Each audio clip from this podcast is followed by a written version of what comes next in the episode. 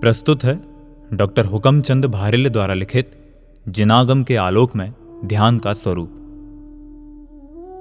यह एक स्थापित सत्य है कि आज तक जो भी जीव आत्मा से परमात्मा बने हैं, रागी से वीतरागी बने हैं, अल्पज्ञ से सर्वज्ञ बने हैं, सांसारिक सुख दुखों से मुक्त होकर अनंत सुखी हुए हैं, वे सभी ध्यान की अवस्था में ही हुए हैं आत्म ध्यान की अवस्था में ही हुए हैं।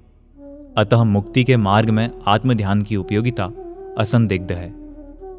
जिस ध्यान से यह आत्मा परमात्मा बनता है, उस ध्यान की चर्चा संपूर्ण जैन समाज द्वारा एक स्वर से मान्य आचार्य उमा स्वामी कृत प्राचीनतम ग्रंथराज, महाशास्त्र तत्वार्थ सूत्र अपर नाम मोक्ष शास्त्र में इस प्रकार की गई है। उत्तम सहननस्य, एकाग्र चिंता निरोधो ध्यान मांतर मुहूर्तात। उत्तम सहनन वाले के अंतर मुहूर्त तक एकाग्र होकर चिंता का निरोध ध्यान है। उक्त सूत्र तत्वार्थ सूत्र के नौवे अध्याय का सत्ताईसवां सूत्र है और इसके बाद चवालीसवें सूत्र तक लगातार अठारह सूत्रों में विस्तार से ध्यान की चर्चा है। महाशास्त्र तत्वार्थ सूत्र पर विगत 2000 वर्षों में विभिन्न भाषाओं में अनेकानेक टीकाएँ लिखी गई हैं, जिनमें संस्कृत भाषा में आचार्य पूज्यपात देवनंदीकृत सर्वार्थ सिद्धि, आचार्य अकलंक देवकृत तत्वार्थ राजवार्तिक और आचार्य विद्यानंदीकृत श्लोक वार्तिक आदि प्रमुख हैं। कहते हैं कि आचार्य समंत भद्र ने इस महान ग्रंथ पर गंधहस्ती महाभाष्य नामक एक महाभाष्य भी लिखा था, जो आज अनुपलब्ध है। उक्त सभी टीका ग्रंथों में उक्त सूत्रों पर यद्यपि पर्याप्त प्रकाश डाला गया है, तथापि अंतर मात्र संक्षेप व विस्तार का ही है। विषय वस्तु लगभग समान ही है। उक्त संपूर्ण विषय वस्तु के आलोड़न के उपरांत जो तथ्य उभर कर सामने आते हैं, यहाँ उनके संदर्भ में इस विषय पर अनुशीलन अपेक्षित है। उक्त सूत्र में जिस ध्यान को परिभाषित किया गया है, वह उत्तम सहनन वालों के ही होता है। यद्यपि वज्रर्षभ नाराज़, वज्र नाराज़ और नाराज़ इन तीन सहननों को उत्तम सहनन माना गया है। तथापि जिस ध्यान से अष्ट कर्मों का विनाश होता है मोह राग द्वेष का पूर्णता अभाव होकर पूर्ण वीतरागता प्रकट होती है, सर्वज्ञता प्राप्त होती है, वह ध्यान तो शुक्ल ध्यान है। और वह प्रथम सहनन वज्रर्षभ नाराज़ सहनन वालों के ही होता है। चौथे काल में ही होता है, अभी इस पंचम काल में होता ही नहीं है। उस ध्यान के आरंभ के दो पाए तो उपशम श्रेणी या क्षपक श्रेणी में होते हैं और शेष दो पाए क्रमशः तेरहवें गुण स्थान के अंत में और चौदहवें गुण स्थान में होते हैं। पृथकत्व वितर्क नामक पहला शुक्ल ध्यान आठवें गुण स्थान में आरंभ होकर क्षपक श्रेणी वालों के दसवें गुण स्थान तक और उपशम श्रेणी वालों के ग्यारहवें गुण स्थान तक होता है। इसके निमित्त से मोहनीय कर्म का क्षय या उपशम होता है। अर्थात मोह राग द्वेष का अभाव होता है और एकत्व वितर्क नामक दूसरा शुक्ल ध्यान बारहवें गुणस्थान में होता है। उसके निमित्त से ज्ञानावरण, दर्शनावरण और अंतराय कर्म का क्षय होता है। इस प्रकार चार घातिया कर्मों का अभाव आरंभ के दो शुक्ल ध्यानों से होता है और अघातिया कर्मों का अभाव सूक्ष्म क्रिया प्रतिपाति नामक तीसरे शुक्ल ध्यान और व्यूपरत क्रिया निवर्ती नामक चौथे शुक्ल ध्यान से होता है। इस प्रकार यह सुनिश्चित हुआ कि अरिहंत और सिद्ध दशा की प्राप्ति का हेतुभूत शुक्ल ध्यान तो इस काल में संभव ही नहीं है। यहाँ एक प्रश्न संभव है कि क्या आप यह कहना चाहते हैं कि मुक्ति प्राप्ति का हेतुभूत ध्यान इस काल में होता ही नहीं है? यदि यह बात सत्य है तो फिर इसका आशय तो यह हुआ कि पंचम काल में मुक्ति मार्ग आरंभ ही नहीं होता। नहीं, ऐसी बात नहीं है, क्योंकि मुक्ति मार्ग तो चौथे गुणस्थान से ही आरंभ हो जाता है। अरे भाई, अकेला शुक्ल ध्यान ही ध्यान नहीं है। ध्यान चार प्रकार के होते हैं, आर्त ध्यान, रौद्र ध्यान, धर्म ध्यान और शुक्ल ध्यान। इन चारों ध्यानों में प्रत्येक ध्यान के चार चार भेद हैं। इस प्रकार कुल मिलाकर ध्यान सोलह प्रकार के हो जाते हैं। उक्त चार ध्यानों में आर्त ध्यान और रौद्र ध्यान तो संसार के कारण है, और अंत के दो ध्यान अर्थात धर्म ध्यान और शुक्ल ध्यान मुक्ति के कारण है। इस प्रकार यह सुनिश्चित होता है कि इस पंचम काल में मुक्ति का हेतुभूत धर्म ध्यान होता है। ध्यान के संदर्भ में उक्त चारों ध्यान और उनके चार चार भेदों का सामान्य ज्ञान होना अत्यंत आवश्यक है। क्योंकि आज ध्यान की चर्चा तो बहुत होती है, पर उसके स्वरूप को बहुत कम लोग जानते हैं।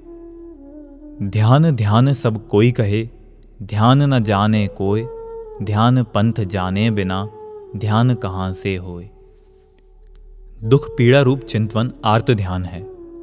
अनिष्ट संयोगज, इष्ट वियोगज, वेदनाजन्य और निदानज के भेद से आर्त ध्यान चार प्रकार का होता है।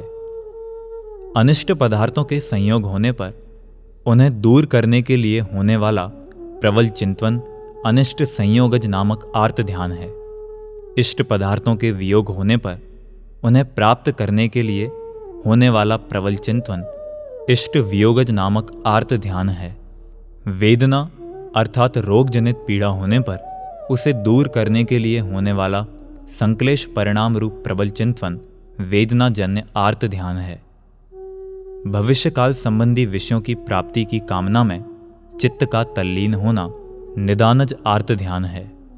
उक्त आर्त ध्यान अपनी अपनी भूमिकानुसार पहले गुणस्थान से छठवें गुणस्थान तक होते हैं। ध्यान रहे, छठवें गुणस्थान में निदान नामक आर्त ध्यान नहीं होता, शेष तीन आर्त ध्यान होते हैं। निर्दयता क्रूरता में होने वाले आनंद रूप परिणामों का नाम रौद्र ध्यान है। हिंसानंदी, मृषानंदी, चौर्यानंदी और परिग्रहानंदी के भेद से यह रौद्र ध्यान भी चार प्रकार का होता है। हिंसक कार्यों और भावों में आनंदित होना, उसी प्रकार के भावों में तल्लीन रहना हिंसानंदी रौद्र ध्यान है। असत्य बोलने और बोलने के भावों में आनंदित होकर तल्लीन रहना मृषानंदी रौद्र ध्यान है। चोरी करने और चोरी संबंधी भावों में आनंदित होकर तल्लीन रहना चौर्यानंदी रौद्र ध्यान है। परिग्रह जोड़ना, जोड़ने व रक्षा करने के भावों में आनंदित होकर तल्लीन रहना परिग्रहानंदी रौद्र ध्यान है। यह रौद्र ध्यान अपनी अपनी भूमिकानुसार पहले गुणस्थान से पाँचवें गुणस्थान तक होता है। इस प्रकार यह सुनिश्चित है कि अज्ञानी और ज्ञानी दोनों प्रकार के गृहस्थों, श्रावकों को ये दोनों ध्यान होते हैं और अपनी अपनी भूमिकानुसार लगभग निरंतर होते रहते हैं। उक्त दोनों ध्यानों में आर्त ध्यान दुख रूप है, दुखी होने रूप है और रौद्र ध्यान आनंद रूप है। हिंसादि पापों और रागादि भावों में आनंद रूप परिणमित होने रूप है। कर्मोदय से प्राप्त होने वाले इष्टानिष्ट संयोग भी परिग्रह नामक पाप ही हैं। अनुकूल संयोगों में आनंदित होना भी परिग्रहानंदी रौद्र ध्यान है। उक्त दोनों ध्यानों में अज्ञानियों के आर्त ध्यान को, तिरंच गति का और रौद्र ध्यान को नरक गति का कारण माना गया है। सोचने की बात यह है कि जब हम ध्यान के संबंध में बात करते हैं या सोचते हैं या उसकी आवश्यकता बताते हैं, ध्यान करने की प्रेरणा देते हैं, उपयोगिता समझाते हैं आजकल होने वाले तत्संबंधी क्रियाकलापों में जुड़ने की बात करते हैं, ध्यान का अभ्यास करने की बात करते हैं। तब क्या हमारे ध्यान में यह बात स्पष्ट होती है कि ये आर्त ध्यान और रौद्र ध्यान भी ध्यान है, तथा ये ध्यान तिरंच और नरक गति के बंध के कारण है? इसी प्रकार जब हम ऐसे संयोगों में घिरे होते हैं, जिन्हें हम नहीं चाहते हैं, जो हमें अनिष्ट लगते हैं, उन्हें दूर करने के या उनसे बचने के बारे में सोच रहे होते हैं, भले ही हम उन्हें ना मारें, पर मर जावें तो अच्छा है, ऐसा सोच रहे होते हैं। किसी बीमारी से कष्ट में होते हैं और उसके बारे में ही सोचते रहते हैं, या फिर मैंने यह अच्छा कार्य किया है, इसके फल में मुझे धनादि की प्राप्ति हो, पुत्रादि की प्राप्ति हो, स्वर्ग की प्राप्ति हो, ऐसा सोच रहे होते हैं। तब क्या हम यह जानते हैं?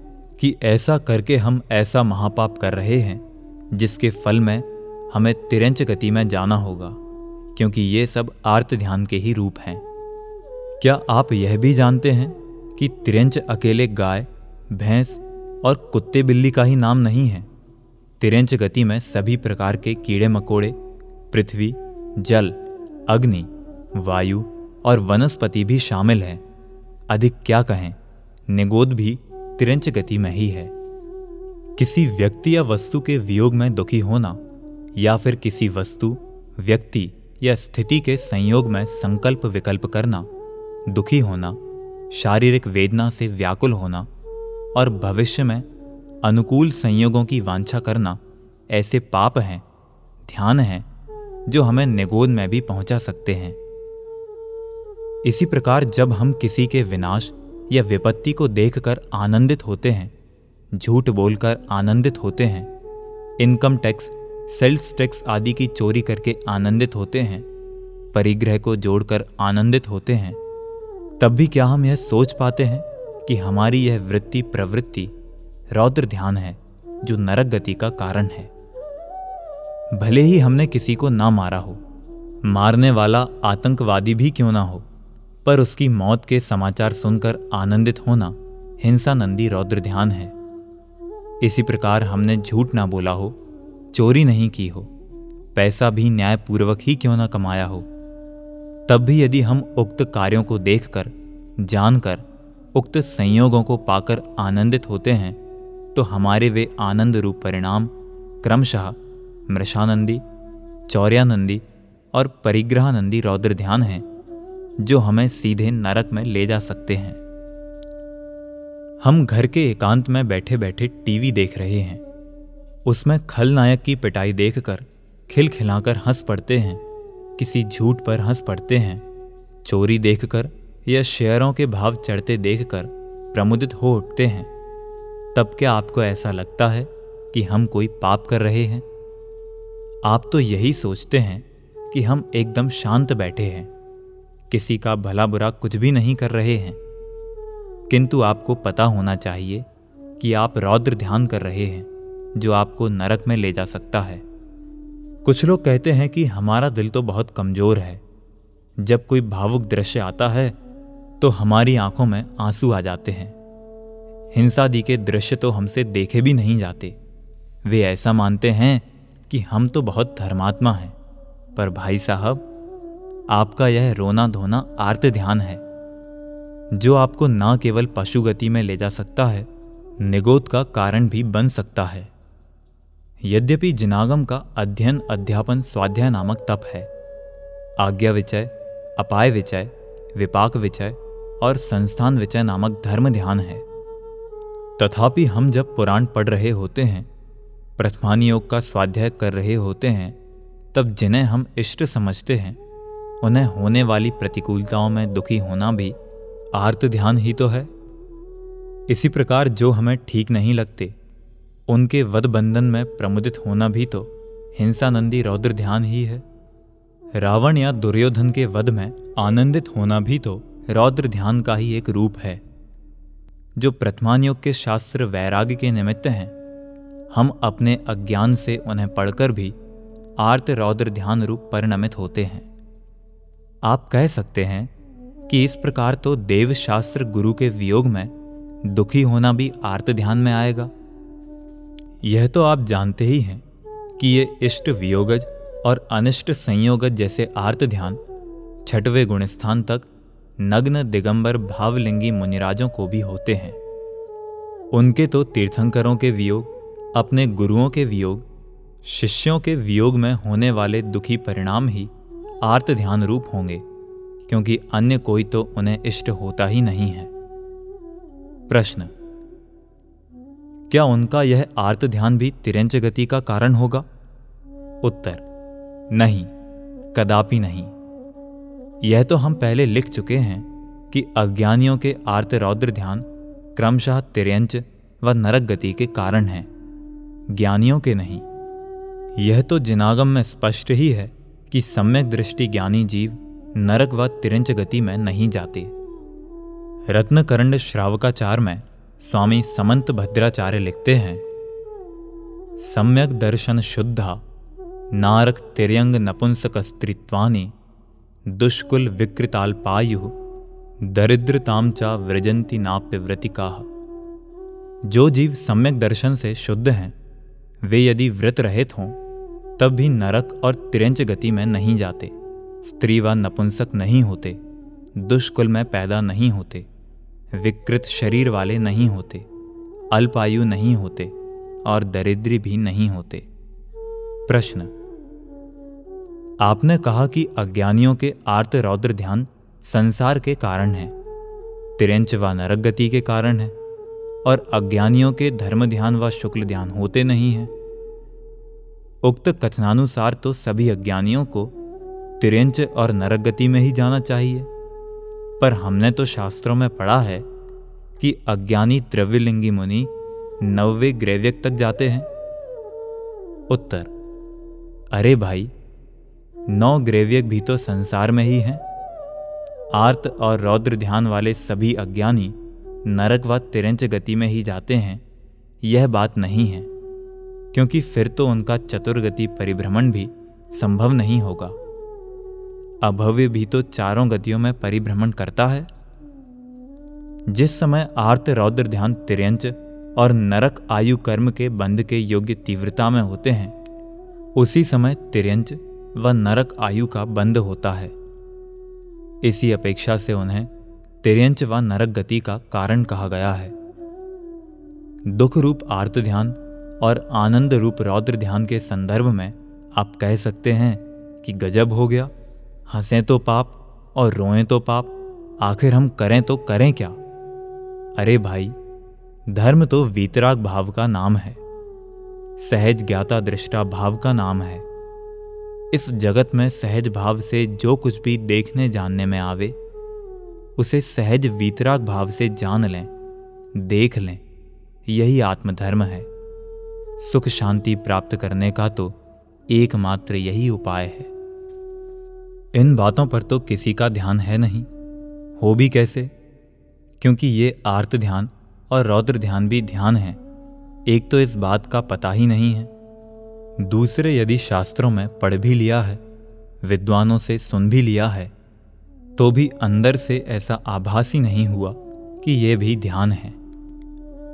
जब भी ध्यान करने की बात चलती है तो पद्मासन से बैठ जाएँ, रीढ़ की हड्डी को सीधी रखें आती जाती सांसों को देखें ऐसी बातें ही होती हैं। पर भाई ये तो सब जड़ शरीर की क्रियाएँ हैं इनसे आत्मा के ध्यान का क्या संबंध हो सकता है? जब ध्यान से लाभ की बात आएगी तो यही कहा जाएगा कि इससे रक्तचाप ठीक हो जाता है मधुमेह में लाभ होता है। नाड़ी संस्थान भी स्वस्थ हो जाता है। आदि न जाने कितने लाभ गिनाए जाएँगे।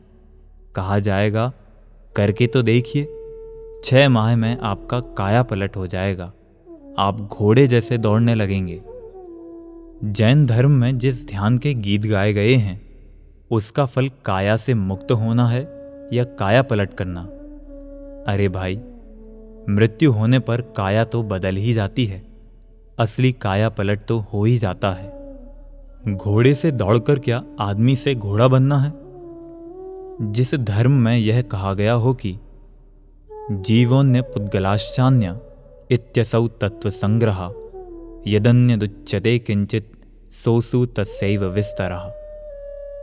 देह जुदा, आत्म जुदा, यही तत्व का सार, बाकी जो कुछ और है, या ही का विस्तार। क्या उस धर्म में, धर्म ध्यान में देह को ही संभालते रहना, उसकी चिंता में ही मग्न रहना धर्म हो सकता है? छह ढाला में साफ़ साफ़ लिखा है, देह जीव को एक गिने, बहिरातम तत्व मुदा है। शरीर और आत्मा को एक मानना बहिरात्मपन है। शरीर और आत्मा को एक मानने वाले तत्व के संदर्भ में मूर्ख हैं, मिथ्या दृष्टि हैं। जो ध्यान विदेही होने के लिए था, आज वह देह को ठीक कर रहा है, देह की संभाल कर रहा है। जिस ध्यान में देह देवल में विराजमान, पर देह से भिन्न भगवान आत्मा का ध्यान करना अभीष्ट था। आज उसी ध्यान में देह का ध्यान रखने का पाठ पढ़ाया जा रहा है। धर्म सहित ध्यान को धर्म ध्यान कहते हैं। धर्म माने वस्तु का स्वभाव। और ध्यान माने एकाग्रता। वस्तु स्वभाव की ओर एकाग्रता ही धर्म ध्यान है। यह धर्म ध्यान भी चार प्रकार का है। आज्ञा विचय, अपाय विचय, विपाक विचय और संस्थान विचय। आज्ञा विचय। आगम की आज्ञा के अनुसार श्रद्धा पूर्वक गहन विचार करना आज्ञा विचय नामक धर्म ध्यान है। बहुत से विषय ऐसे हैं जिन्हें सीधे जानना संभव नहीं है। जैसे, जमी कंद में अनंत जीव हैं। इस बात का निर्णय जिनागम के आधार से ही हो सकता है, क्योंकि वे जीव इतने सूक्ष्म हैं कि उन्हें इंद्रिय प्रत्यक्ष से जानना संभव नहीं है। अपाय विजय। मिथ्या दर्शन, ज्ञान, चारित्र, संसार के कारण होने से मुक्ति मार्ग के अपाय अर्थात विरोधी हैं। अज्ञानी जीव इस अपाय से कैसे बचें? इस बात का प्रबल चिंतन अपाय विचय नामक धर्म ध्यान है। इस धर्म ध्यान का दूसरा नाम उपाय विचय भी है। क्योंकि इसमें मुक्ति प्राप्त करने के उपाय का भी गंभीर चिंतन होता है। मुक्ति के उपाय रूप सम्यक दर्शन, ज्ञान, चारित्र का विचार होता है। उक्त के संदर्भ में किया गया गहन तत्व विचार ही अपाय विचय या उपाय विचय नामक धर्म ध्यान है। विपाक विचय। कर्मों के विपाक के संदर्भ में विचार करना विपाक विचय नामक धर्म ध्यान है। कौन से कर्म का विपाक या उदय कब होता है, उसका क्या फल है? आदि संपूर्ण कर्म विषय गहरा चिंतन इस विपाक विचय नामक धर्म ध्यान में आता है। संस्थान विचय। जिनागम में प्रतिपादित लोक का क्या आकार है? ऊर्ध्वलोक अधोलोक और मध्य लोक की रचना आदि जैन धर्म संबंधी भूगोल का विचार, संस्थान विचय नामक धर्म ध्यान है। जिनागम के आधार पर प्राप्त जानकारी के अनुसार उक्त सभी प्रकार के चिंतन विकल्पात्मक होने से व्यवहार धर्म ध्यान है। निश्चय धर्म ध्यान तो देशना लब्धि पूर्वक जाने हुए निज भगवान आत्मा का अवलोकन करना, जानना और उसी में उपयोग को एकाग्र करना है। विशेष विचार करने की बात यह है कि शुक्ल ध्यान पंचम काल में किसी को भी तथा गृहस्थों को चौथे काल में भी नहीं होता और आर्त ध्यान व रौद्र ध्यान करने योग्य नहीं है। अब बचा मात्र धर्म ध्यान, जो इस पंचम काल में ज्ञानी सम्यक दृष्टि गृहस्थों के भी संभव है। मिथ्या दृष्टियों को धर्म ध्यान नहीं होता। आज जब भी ध्यान की चर्चा चलती है, तब उक्त आज्ञा विचय आदि चार प्रकार के धर्म ध्यानों की तो बात ही नहीं होती। तथा यह धर्म ध्यान सम्यक दृष्टियों को ही होता है, इस बात पर भी ध्यान नहीं दिया जाता। उक्त चारों प्रकार के धर्म ध्यानों की विषय वस्तु की ओर ध्यान दें तो एक बात स्पष्ट होती है कि जिनागम के अध्ययन बिना धर्म ध्यान संभव ही नहीं है, क्योंकि जिनाज्ञा जाने बिना आज्ञा विचय धर्म ध्यान कैसे होगा? सम्यक दर्शन, सम्यक ज्ञान और सम्यक चारित्र रूप मुक्ति मार्ग को समझे बिना अपाय विचय धर्म ध्यान संभव नहीं है। इसी प्रकार जिसमें कर्म सिद्धांत और त्रिलोक की रचना का निरूपण है, उस करणान योग के ग्रंथों के अभ्यास बिना विपाक विचय और संस्थान विचय धर्म ध्यान कैसे होंगे? क्या ध्यान का अभ्यास कराने वाले जिनागम की उक्त विषय वस्तु से परिचित हैं? यदि हैं तो भी क्या वे ध्यानार्थियों को उक्त विषयों का अध्ययन कराते हैं? नहीं तो फिर यह कैसा धर्म ध्यान है? यदि निश्चय धर्म ध्यान की बात करें तो निश्चय धर्म ध्यान में जिस भगवान आत्मा का ध्यान किया जाता है उस भगवान आत्मा के स्वरूप को जानना आवश्यक है। आचार्य कुंद कुंद कृत समय सार में शरीर आदि पर पदार्थों से भिन्न, अपने में उत्पन्न होने वाले रागादि विकारी भावों से अन्य, विकारी, अविकारी समस्त पर्यायों से पार और गुण भेद से भी भिन्न जिस आत्मा की चर्चा है, निश्चय धर्म ध्यान और शुक्ल ध्यान का ध्येय तो वह भगवान आत्मा है। ध्यान करने की प्रेरणा देने के पहले क्या उस भगवान आत्मा का स्वरूप समझना, समझाना आवश्यक नहीं है? जिस ध्यान से केवल ज्ञान की प्राप्ति होती है, जो साक्षात धर्म स्वरूप है, उस ध्यान को समझने, समझाने के लिए ध्यान, ध्याता, ध्येय और ध्यान का फल जानना आवश्यक ही नहीं, अनिवार्य है। ध्याता तो चौथे गुणस्थान से चौदहवें गुणस्थान तक के जीव हैं। ध्येय उक्त ज्ञानानंद स्वभावी त्रिकाली ध्रुव भगवान आत्मा है। ध्यान उक्त त्रिकाली ध्रुव भगवान आत्मा में उपयोग का स्थिर होना है और ध्यान का फल अतिद्रियानंद की प्राप्ति है, मोह राग द्वेष से मुक्त होना है। आज होने वाले ध्यान में ये सब बातें दूर दूर तक भी दिखाई नहीं देती।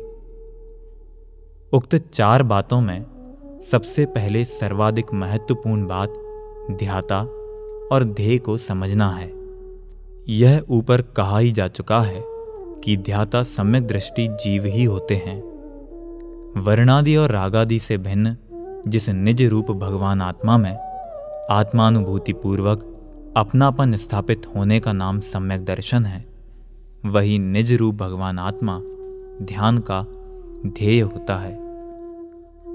अतः यह सुनिश्चित ही है कि सम्यक दर्शन की प्राप्ति और ध्यान करने के लिए उक्त श्रद्धेय व ध्येय आत्मा को जानना अत्यंत आवश्यक है।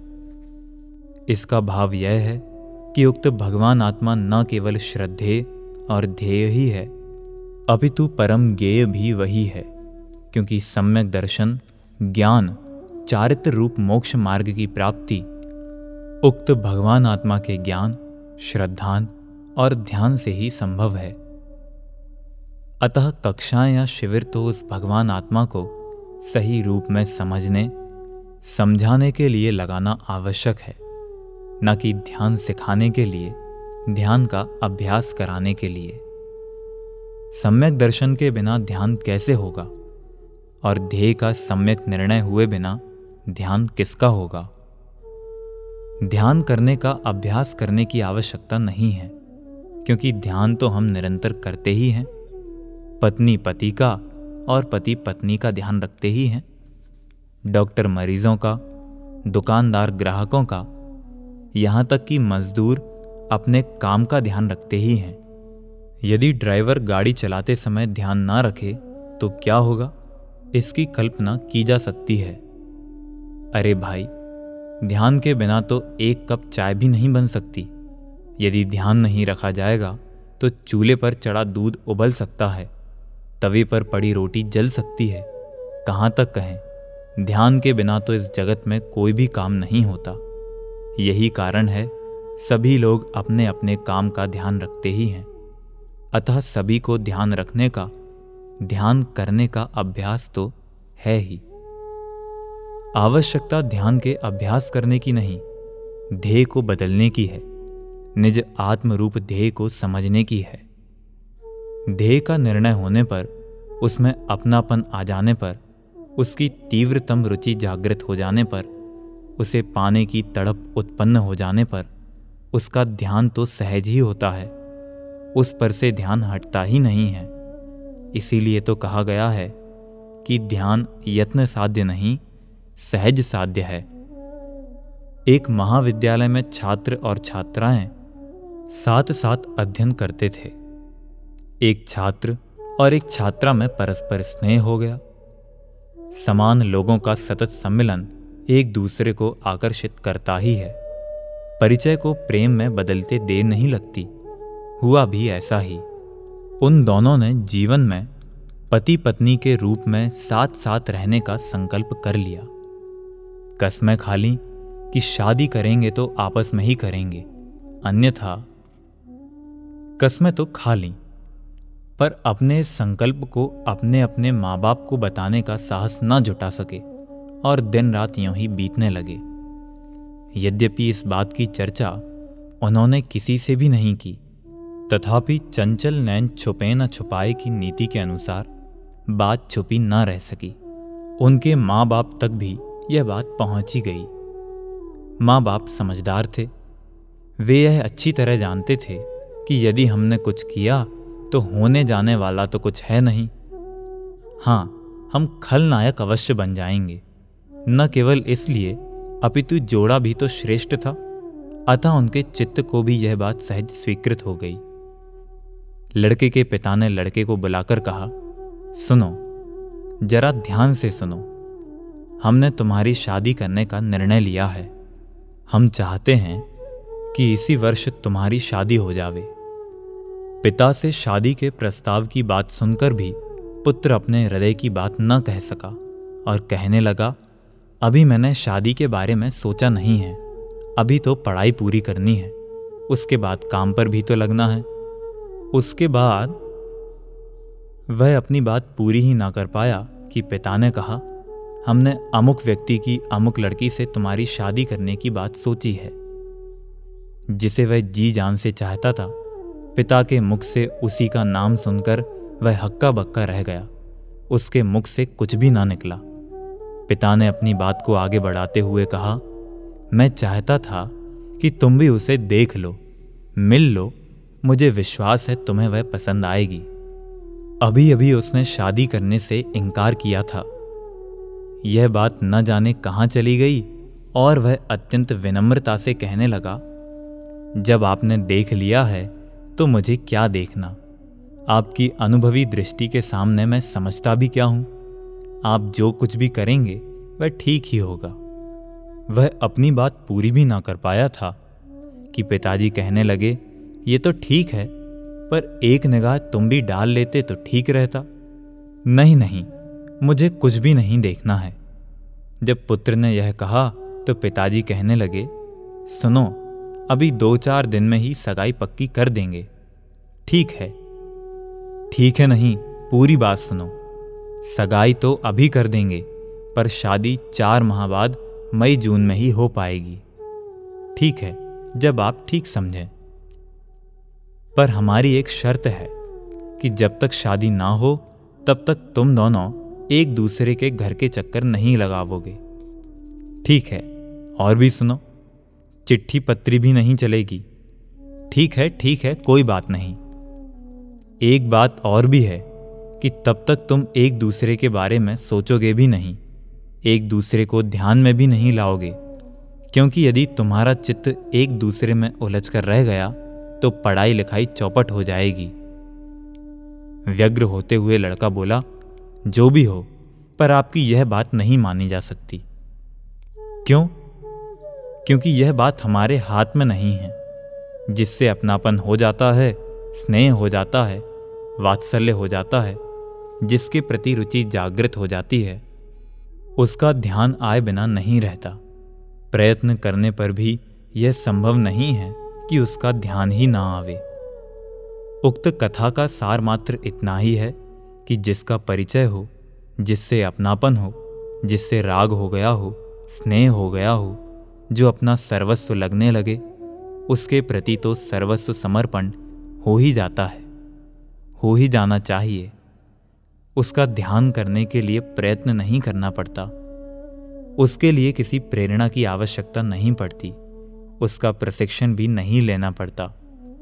सब कुछ सहज ही होता है। अरे भाई एक बार निज भगवान आत्मा को जानिए तो सही, पहचानिए तो सही, उसमें अपनापन तो स्थापित कीजिए, उसकी रुचि तो जगाइए, फिर देखिए कि उसका ध्यान होता है कि नहीं। इसलिए मैं कहता हूँ कि ध्यान की कक्षाएँ लगाने की आवश्यकता नहीं है। उसका ध्यान करने की, प्रेरणा देने की भी ज़रूरत नहीं है। आवश्यकता मात्र अपने आत्मा को सही रूप में जानने की है, पहचानने की है। अतः कक्षाएँ और शिविर आत्मा को समझने, समझाने के लिए ही लगाए जाने चाहिए। धर्म ध्यान एक सहज प्रक्रिया है, जो सम्यक दर्शन और सम्यक ज्ञान होने पर सहज भाव से प्रतिफलित होती है। सामायिक ध्यान का ही एक रूप है, जो दिगंबर परंपरा में प्रचलित भी है। साधु संतों के साथ वृत्ति श्रावक भी प्रतिदिन सामायिक करते ही हैं। दूसरी प्रतिमा में होने वाले बारह व्रतों में सामायिक नाम का एक व्रत है। तीसरी प्रतिमा का तो नाम ही सामायिक प्रतिमा है। इस प्रकार हमारे यहाँ सामायिक के रूप में ध्यान को समुचित स्थान प्राप्त है ही। व्यवहार धर्म ध्यान चिंतनात्मक होता है, विकल्पात्मक होता है और निश्चय धर्म ध्यान चिंतन के निरोध रूप निर्विकल्पक होता है। वस्तुता बात यह है कि चिंतन ध्यान का प्रारंभिक रूप है। रुचि ध्यान की नियामक होने से चिंतन की भी नियामक होती है। जिसकी जिसे रुचि होती है, पहले उसके बारे में विकल्पात्मक चिंतन चलता है। फिर रुचि की तीव्रता में विकल्पात्मक चिंतन निर्विकल्पक ध्यान में परिवर्तित हो जाता है। यह एक सहज प्रक्रिया है। अनुप्रेक्षा और ध्यान में अंतर स्पष्ट करते हुए आचार्य अकलंक देव लिखते हैं स्यात् एतद अनुप्रेक्षा अपि धर्मध्याने अंतर्भवती इति। प्रथगासामुपदेशो अनर्थक इति। ततना किम कारण? ज्ञान प्रवृत्ति विकल्पत्वात्। अनित्यादि विषय चिंतनम यदा ज्ञानम तदा अनुप्रेक्षा व्यपदेशो भवति।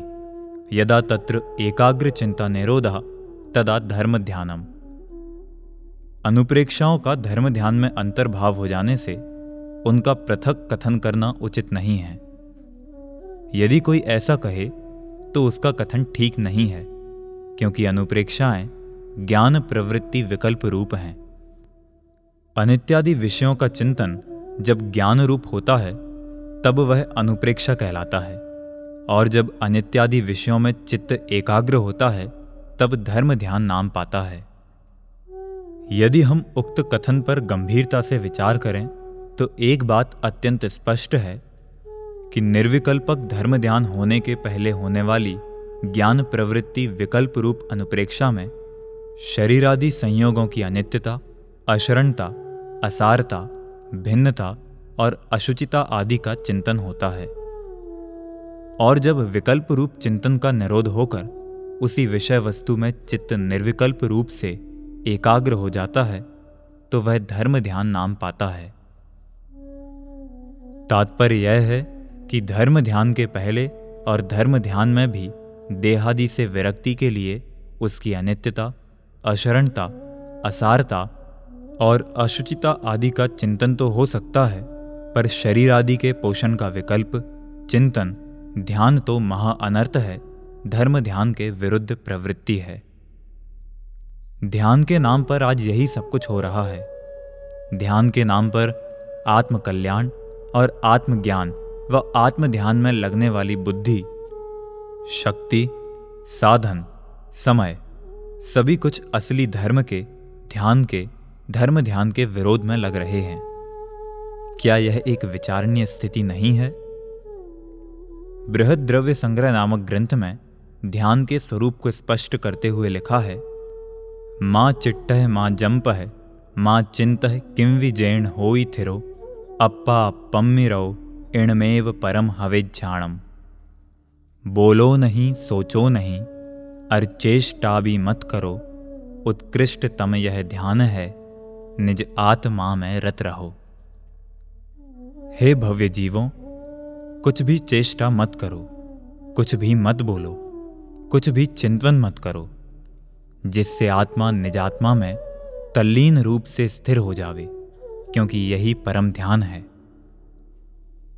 इस गाथा में अत्यंत स्पष्ट शब्दों में कहा गया है कि ध्यान करने के लिए कुछ भी करना अभीष्ट नहीं है। न मन से, न वचन से और न काय से। परंतु आज जो ध्यान सिखाया जाता है, उसमें करना करना ही होता है। मन में ऐसा सोचो, वाणी से ऐसा उच्चारण करो और काया से भी कुछ ना कुछ करने को ही कहा जाता है। यहाँ कोई कह सकता है कि मन वचन काय से कुछ नहीं करने के लिए भी तो मन वचन काय की क्रिया को रोकना होगा। रोकने का काम तो करना ही होगा। यह भी तो करना ही हुआ ना। हम भी तो यही कहते हैं कि शरीर स्थिर रखो, उसे हिलने डुलने ना दो, मौन से रहो और मन को स्थिर करो। इसमें क्या गलत हो गया? अरे भाई यदि मन वचन काय की संभाल करते रहेंगे तो फिर आत्मा का ध्यान कैसे होगा? ध्यान तो मन वचन काय को संभालने में ही लगा रहेगा। अभी तक शरीर आदि हिलाने डुलाने का काम करता था, अब शरीर हिले नहीं, यह करना होगा। अभी तक बोलने में उपयोग रहता था, अब नहीं बोलने में रहेगा। अब तक कुछ ना कुछ सोचता रहता था, अब सोचना बंद करने की सोचेगा। आत्मा को मन वचन काय की क्रिया से छुट्टी तो मिली ही नहीं, वह आत्मा को कब जानेगा? उसके ध्यान का ध्येय आत्मा कब बनेगा? हम तो यह कहते हैं कि मन वचन काय का कुछ भी मत करो। वाणी के संबंध में भी कुछ ना करो। यहाँ तक कि काय व वचन के बारे में सोचो भी मत। ज्ञान को कहीं भी मत उलझाओ। यदि ऐसा हुआ तो ज्ञान आत्मा में सहज ही लग जावेगा, उसे जानेगा, जानता रहेगा, लगातार जानता रहेगा।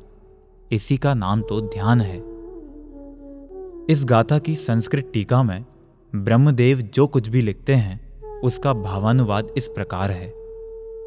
हे विवेकी पुरुषों, तीन योगों के निरोध से यह आत्मा अपने में स्थिर होता है। इसलिए नित्य निरंजन और निष्क्रिय ऐसे निज शुद्धात्मा की अनुभूति को रोकने वाले शुभाशुभ चेष्टा रूप काय व्यापार, शुभाशुभ अंतर बहिर्जल्प रूप वचन व्यापार, और शुभाशुभ विकल्प जाल रूप चित्त व्यापार को किंचित भी मत करो। जो आत्मा सहज शुद्ध ज्ञान दर्शन स्वभावी, परमात्म तत्व के सम्यक श्रद्धान, ज्ञान, आचरण रूप अभेद रत्नत्रयात्मक परम समाधि से उत्पन्न सर्व प्रदेशों में आनंद उत्पन्न करने वाले, सुख के आस्वाद रूप, परिणति सहित, निजात्मा में रत परिणत तल्लीन, तच्चित्त तन्मय होता है। उस आत्मा का वह सुख स्वरूप में तन्मय पना ही निश्चय से परम, अर्थात उत्कृष्ट ध्यान है। उस परम ध्यान में स्थित जीवों को, जिस वीतराग परमानंद रूप, सुख का प्रतिभास होता है वही निश्चय मोक्ष मार्ग स्वरूप है। वह अन्य किस किस पर्यायवाची नामों से कहा जाता है, वही कहते हैं। वही शुद्धात्म स्वरूप है, वही परमात्म स्वरूप है, वही एक देश प्रगटता रूप, विवक्षित एक देश शुद्ध निश्चय नय से, स्वशुद्धात्मा के संवेदन से उत्पन्न, सुखामृत रूपी जल के सरोवर में रागादिमल रहित होने के कारण परम हंस स्वरूप है। इस एक देश व्यक्ति रूप शुद्ध नय के व्याख्यान को परमात्म ध्यान भावना की नाम माला में यथासंभव सर्वत्र जोड़ना। वही परब्रह्म स्वरूप है, वही परम विष्णु स्वरूप है, वही परम शिव स्वरूप है, वही परम बुद्ध स्वरूप है, वही परम जिन स्वरूप है। वही परम स्वात्मोपलब्धि लक्षण सिद्ध स्वरूप है। वही निरंजन स्वरूप है। वही निर्मल स्वरूप है। वही स्वसंवेदन ज्ञान है। वही परम तत्व ज्ञान है। वही शुद्धात्म दर्शन है। वही परमावस्था स्वरूप है। वही परमात्मा का दर्शन है। वही परमात्मा का ज्ञान है। वही परमावस्था स्वरूप परमात्मा का स्पर्शन है। वही ध्येयभूत, शुद्ध पारिणामिक भाव रूप है। वही ध्यान भावना स्वरूप है। वही शुद्ध चारित्र है। वही परम पवित्र है। वही अंत तत्व है। वही परम तत्व है।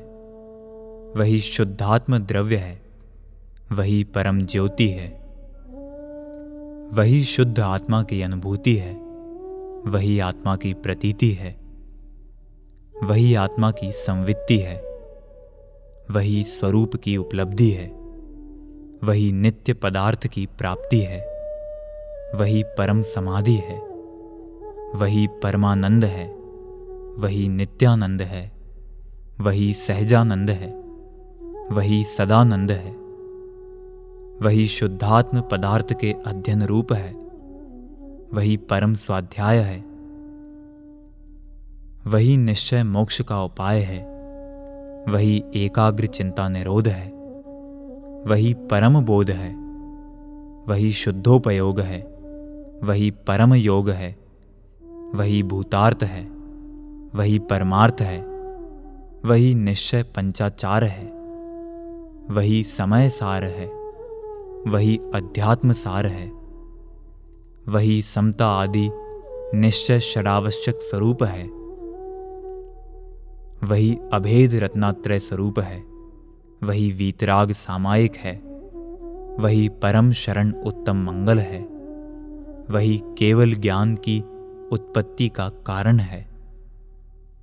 वही समस्त कर्मों के क्षय का कारण है। वही निश्चय चतुर्विद आराधना है। वही परमात्मा की भावना है। वही शुद्धात्मा की भावना से उत्पन्न सुख की अनुभूति परम कला है। वही दिव्य कला है। वही परम अद्वैत है। वही परम अमृत रूप, परम धर्म ध्यान है। वही शुक्ल ध्यान है। वही रागादि विकल्प रहित ध्यान है। वही निष्कल ध्यान है। वही परम स्वास्थ्य है। वही परम वीतरागपना है, वही परम साम्य है, वही परम एकत्व है, वही परम भेद ज्ञान है, वही परम समरसी भाव है। इत्यादि समस्त रागादि विकल्प उपाधि से रहित परम आह्लाद रूप एक सुख जिसका लक्षण है, ऐसे ध्यान रूप निश्चय मोक्ष मार्ग के वाचक अन्य भी पर्यायवाची नाम परमात्म तत्व के ज्ञानियों द्वारा जानने योग्य हैं। जैन दर्शन में जिस ध्यान के गीत गाए हैं, वह तो यही निश्चय धर्म ध्यान है, जिसे जिनागम में उक्त नामों से पुकारा जाता है। उक्त स्वरूपाचरण या शुद्धोपयोग रूप ध्यान की चर्चा छह नामक ग्रंथ में पंडित दौलत राम जी इस प्रकार करते हैं। जिन परम पैनी सुबुदि छैनी, डारी अंतर भेदिया, वर्णादि अनुरागादित निज भाव को न्यारा किया। निज माँ ही निज के हेतु निज कर आप आपको आपय गयो। गुण गुणी ज्ञाता ज्ञान गेय, मंझार कछु भेद ना रहो जहाँ ध्यान ध्याता ध्येय को न विकल्प वच भेदन जहाँ। चिदभाव कर्म चिदेश करता, चेतना क्रिया तहां। तीनों अभिन्न अखिन्न शुद्ध, उपयोग की निश्चल दशा। प्रगटी जहाँ दृग ज्ञान व्रत, ये तीन धा एक लसा परमाण नय निक्षेप को नवद्योत अनुभव में दिखे। दृग ज्ञान सुख बलमय सदा। नहीं आन भाव जुमो विषय मैं साध्य साधक, मैं अबाधक। कर्म अरुतसु फलनित चित पिंड चंड अखंड सुगुण, करंड चुतपुनि कलनित यो चिंत्य निज में थिर भय, तिन अखत जो आनंद लयो, सो इंद्र नाग नरेंद्र वा, अहमेंद्र के नाही कयो। तब ही शुक्ल ध्यानाग्नि करी, चौघाति विधि का आनंद हो सब लख्यो केवल ज्ञान करी भविलोक को शिव मग कहो उक्त चार छंदों में स्वानुभूति, स्वरूपाचरण, या शुद्धोपयोग रूप ध्यान की संपूर्ण प्रक्रिया को अति संक्षेप में प्रस्तुत कर दिया गया है। सबसे पहले तो जिन अध्यात्म के अध्ययन से वर्णादि पर पदार्थों और रागादि विकारी भावों से भिन्न निज भगवान आत्मा को भली भांति जाने, पहचाने, तदुपरांत बुद्धि रूपी, अत्यंत तीक्ष्ण छैनी से, प्रज्ञा छैनी से, वर्णादि और रागादि से भिन्न निज भाव रूप भगवान आत्मा को भिन्न करे, भिन्न जाने, भिन्न अनुभव करे। तात्पर्य यह है कि इन वर्णादि और रागादि से भिन्न अपने आत्मा में अपनापन करे, अपने आत्मा को निज रूप अनुभव करे। यह अनुभव करने का कार्य, स्वयं को ग्रहण करने का कार्य अपने में ही होगा, अपने लिए ही होगा और अपने द्वारा ही होगा। जब ऐसा होगा, तब गुण गुणी और ज्ञाता ज्ञान ज्ञेय में कोई अंतर ही नहीं रह जाएगा ध्यान, ध्याता और ध्येय का विकल्प भी समाप्त हो जाएगा। वचन भेद भी ना रहेगा, तब चैतन्य भाव ही कार्य होगा। चिदेश आत्मा ही कर्ता होगा और ज्ञान दर्शन चेतना ही क्रिया होगी। कर्ता, कर्म, क्रिया का भेद भी नहीं रहेगा। तीनों अभिन्न हो जाएँगे। उसमें कोई खेद ना रहेगा, खिन्नता ना रहेगी। शुद्धोपयोग रूप निश्चल दशा प्रकट होगी और दर्शन, ज्ञान, चारित्र, ये तीन होकर भी एक रूप में ही शोभायमान होंगे। जब समय सार में यह प्रश्न उपस्थित किया गया कि प्रज्ञा छैनी से अपने आत्मा को विभक्त करने की आपकी आज्ञा तो हमें स्वीकार है, पर उक्त निज भगवान आत्मा को ग्रहण कैसे करें? ग्रहण करने का साधन क्या है? क्या उसके लिए कुछ करना नहीं पड़ेगा? अन्य कोई साधन नहीं जुटाना पड़ेगा? तब उत्तर दिया गया कि, कह सो घिप्पदियप्पा पन्नाए सोद घिप्पदे अप्पा, जह पन्नाई विभत्तो, तह पन्ना एव घित्तव्यो जिस भांति प्रज्ञा छैनी से, पर से विभक्त किया इसे, उस भांति प्रज्ञा छैनी से ही अरे ग्रहण करो इसे। अरे भाई, जिस प्रज्ञा छैनी से इस भगवान आत्मा को पर से भिन्न जाना है, उसी प्रज्ञा छैनी से ही अपने आत्मा का ग्रहण होगा, अनुभव होगा, ध्यान होगा। अन्य किसी साधन की कोई अपेक्षा नहीं है। इसी प्रकार जिस विधि से पर से भिन्नता की गई है, उसी विधि से भगवान आत्मा का ग्रहण होगा। अन्य कोई विधि खोजने की आवश्यकता नहीं है। अन्य कोई प्रक्रिया अपनाने की आवश्यकता नहीं है। अरे भाई, असली धर्म तो यही है, असली ध्यान तो यही है, असली धर्म ध्यान तो यही है। प्रश्न, आप कहते हैं कि ध्यान की कक्षाएँ चलाने की आवश्यकता नहीं है? ध्यान के शिविर लगाने की भी आवश्यकता नहीं है? यदि ध्यान की कक्षाएँ नहीं चलाएँगे, ध्यान के शिविर नहीं लगाएँगे तो फिर लोग ध्यान करना सीखेंगे कैसे? उत्तर, कक्षाएँ ज्ञान की लगती हैं, ध्यान की नहीं। शिविर भी ज्ञान के चलाए जाने चाहिए, ध्यान के नहीं। पठन पाठन की व्यवस्था तो मुनि संघों में भी होती रही है, और श्रावकों के लिए तो होती ही है, होनी भी चाहिए। परंतु ध्यान के संदर्भ में ऐसी कोई परंपरा नहीं है। भगवान महावीर से आज तक कभी कहीं कोई ध्यान करने की, विधि सिखाने की बात पढ़ने सुनने में नहीं आई। स्वयं में स्थिर हुए समय ज्ञान का नाम ध्यान है। आत्मा के ज्ञान होने के उपरांत ध्यान के लिए अलग कुछ सीखने की आवश्यकता नहीं रहती। ध्यान तो एकदम व्यक्तिगत चीज़ है। उसके लिए तो एकदम शांत, एकांत स्थान चाहिए। और शिविरों के लिए तो भीड़ भाड़ ही चाहिए। ध्यान करने के लिए तो हमारे सभी तीर्थंकर गंधर देव और साधुगण, निर्जन, निर्जंतु, एकांत वन खंड खोजते रहे हैं, पर्वत की चोटियों को चुनते रहे हैं। यही कारण है कि हमारे लगभग सभी सिद्ध क्षेत्र साधना क्षेत्र, पर्वत की चोटियों पर हैं। आखिर ये तीर्थ क्षेत्र हैं क्या? जहाँ बैठकर हमारे तीर्थंकरों ने गंधरों ने संतों ने आत्म साधना की, आत्मा का ध्यान किया। उन स्थानों को ही तो तीर्थ कहते हैं। उक्त संदर्भ में लेखक की अन्य कृति, शाश्वत तीर्थधाम समेध शिखर का स्वाध्याय करना चाहिए। ध्यान के संदर्भ में उक्त कृति में समागत निम्नांकित कथन दृष्टव्य हैं। जब यह बात कही जाती है तो एक प्रश्न फिर खड़ा हो जाता है कि हमारे तीर्थंकरों ने हमारे संतों ने आत्म साधना के लिए ऐसे निर्जन स्थान ही क्यों चुने? इसलिए कि हमारा धर्म वीतरागी धर्म है, आत्मज्ञान और आत्म ध्यान का धर्म है। आत्म ध्यान के लिए एकांत स्थान ही सर्वाधिक उपयोगी होता है। जैसा एकांत इन पर्वत की चोटियों पर उपलब्ध होता है, वैसा अन्यत्र कहीं भी नहीं। कुछ लोग समझते हैं कि पर्वत की चोटी पर जेठ की दोपहरी में कठोर तपस्या करने से, शरीर को सुखाने से कर्मों का नाश होता है।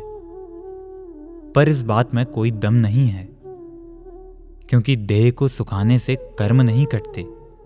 कर्मों का नाश तो आत्मा आराधना से होता है आत्म साधना से होता है। आत्म आराधना और आत्म साधना आत्मज्ञान और आत्म ध्यान के अतिरिक्त और कुछ भी नहीं है। पर और पर्याय से भिन्न, त्रिकाली ध्रुव निज भगवान आत्मा के जानने का नाम ही आत्मज्ञान है, सम्यक ज्ञान है। उसमें ही अपनापन स्थापित होने का नाम सम्यक दर्शन है। और उसमें ही लीन हो जाने, समा जाने का नाम सम्यक चारित्र है। यह सम्यक चारित्र वस्तुतः तो आत्म ध्यान रूप ही होता है। इसमें शरीर के सुखाने को कहीं कोई स्थान नहीं है। यदि यह बात है तो फिर वही प्रश्न फिर उभर कर आता है कि हमारे तीर्थंकर और साधुजनों ने ऐसा स्थान और इतना प्रतिकूल वातावरण ध्यान के लिए क्यों चुना? हम देखते हैं कि सम्मेश शिखर के जिस स्थान से तीर्थंकरों ने मुक्ति प्राप्ति की है, वहाँ कहीं कहीं तो इतना भी स्थान नहीं है कि कोई दूसरा व्यक्ति खड़ा भी हो सके। चोटियों को देखकर लगता है कि सभी स्थान लगभग ऐसे ही रहे होंगे। यह बात अलग है कि आज हमने अपनी सुविधा के लिए उन्हें कुछ इस प्रकार परिवर्तित कर दिया है कि जिससे कुछ लोग वहाँ एकत्रित हो जाते हैं। वस्तुतः बात यह है कि हमारे संत ध्यान के लिए, बैठने के लिए भी ऐसा ही स्थान चुनते हैं कि जहाँ बगल में कोई दूसरा व्यक्ति बैठ ही ना सके। क्योंकि बगल में यदि कोई दूसरा बैठेगा तो वह बात किए बिना नहीं रहेगा, और वे किसी से बात करना ही नहीं चाहते हैं। बातचीत पर से जोड़ती है, और पर का संपर्क ध्यान की सबसे बड़ी बाधा है। एक तो कोई व्यक्ति पर्वत की इतनी ऊंचाई पर जाएगा ही नहीं। जाएगा भी तो जब उसे बगल में बैठने की जगह ही ना होगी, तब बगल में बैठेगा कैसे? इस प्रकार पर्वत की चोटी पर उन्हें सहज ही एकांत उपलब्ध हो जाता है। इसी प्रकार वे तेज धूप में भी किसी वृक्ष की छाया में ना बैठकर ध्यान के लिए पूर्ण निरावरण धूप में ही बैठते हैं। तपती जेठ की दोपहरी में यदि किसी सघन वृक्ष की छाया में बैठेंगे तो ना सही कोई मनुष्य, पर पशु पक्षी ही अगल बगल में आ बैठेंगे। उनके द्वारा भी आत्म ध्यान में बाधा हो सकती है। इस बाधा से बचने के लिए ही वे धूप में बैठते हैं। धूप से कर्म जलाने के लिए नहीं। आज हम वातानुकूलित कक्षों में बैठकर सामूहिक रूप से ध्यान करने की बात करते हैं। क्या हमारे पूर्व पुरुषों के पास वातानुकूलित कक्ष नहीं थे? यदि थे तो फिर वे ध्यान करने के लिए पर्वतों की चोटियों पर क्यों गए? भयंकर गर्मी और हड्डियों को गला देने वाली सर्दी में, नग्न दिगंबर दशा में खुले आकाश में ध्यान करने क्यों बैठे? इस पर कुछ लोग कहते हैं कि आप तो व्यर्थ ही आलोचना करते हैं। वातानुकूलित कक्ष में सर्दी गर्मी की बाधा नहीं रहती और मक्खी मच्छरों का उपद्रव भी नहीं होता, अतः ध्यान करने में सुविधा रहती है। मन लग जाता है। हमारे पूर्वजों के ध्यान को मक्खी मच्छर तो क्या? सांप और शेर जैसे क्रूर पशु भी विखंडित नहीं कर सके, उन्हें ध्यान से विचलित नहीं कर सके, और हम मक्खी मच्छर से भी विचलित होने लगे। हमारे पूर्वज तो सर्दी गर्मी से भी कभी विचलित नहीं हुए। उनके माथे पर तो सिगड़ी तक जला दी गई, पर वे तो अडिग ही रहे।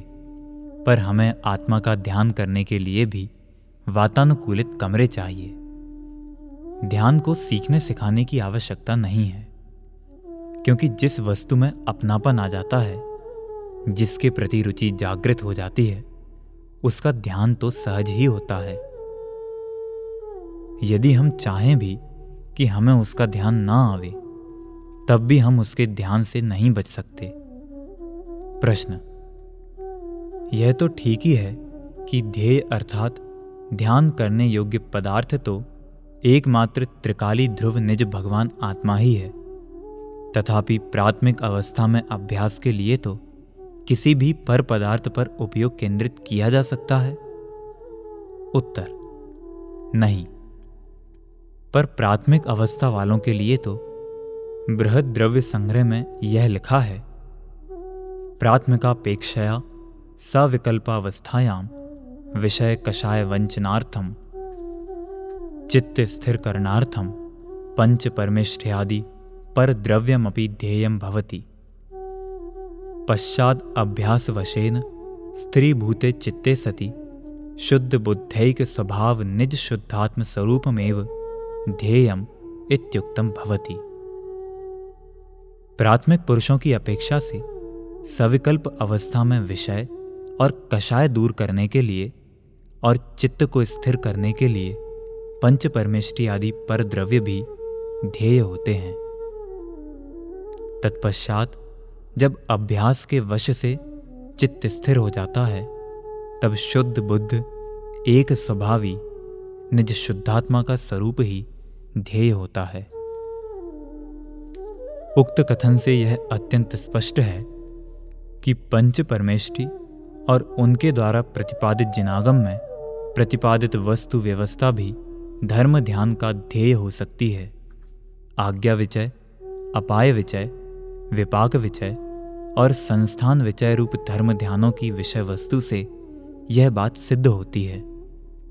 परंतु शारीरिक स्वास्थ्य के लिए किए गए प्रयासों को तो धर्म ध्यान किसी भी रूप में नहीं माना जा सकता। रैन सार में आचार्य कुंद कुंद लिखते हैं कि अजय नमेव झाणम पंचेन्द्रिय निग्रहम कसायम्पि तत्तो पंचम काले पवयन सारभ भासमेव कुज्जाहो। शास्त्रों का अध्ययन ही ध्यान है, क्योंकि उसी से पंचेंद्रियों और कषायों का निग्रह होता है। इसलिए इस पंचम काल में प्रवचनसार अर्थात जिनागम का ही अभ्यास करना चाहिए। इस प्रकार हम देखते हैं कि पंचम काल में अर्थात इस युग में तो विशेषकर गृहस्थों के लिए अध्ययन ही मुख्य है। प्रश्न। ध्यान करने के लिए आसन कौन सा होना चाहिए? उत्तर। उक्त संदर्भ में आचार्य जिनसेन लिखते हैं। ध्यान बैठकर, खड़े रहकर और लेटकर भी किया जा सकता है। शरीर की जो भी अवस्था ध्यान की विरोध करने वाली ना हो, उस अवस्था में अपनी सुविधानुसार ध्यान किया जा सकता है। यदि किसी व्यक्ति की स्थिति खड़े होने या बैठने की ना हो तो क्या वह आत्मध्यान से वंचित हो जाएगा? नहीं, कदापि नहीं। सभी ध्यानार्थी निज भगवान आत्मा का स्वरूप समझकर उसमें ही अपनापन स्थापित कर, उसमें ही जम जावें, रम जावें और अनंत सुख शांति प्राप्त करें, इसी मंगल भावना के साथ विराम लेता हूँ।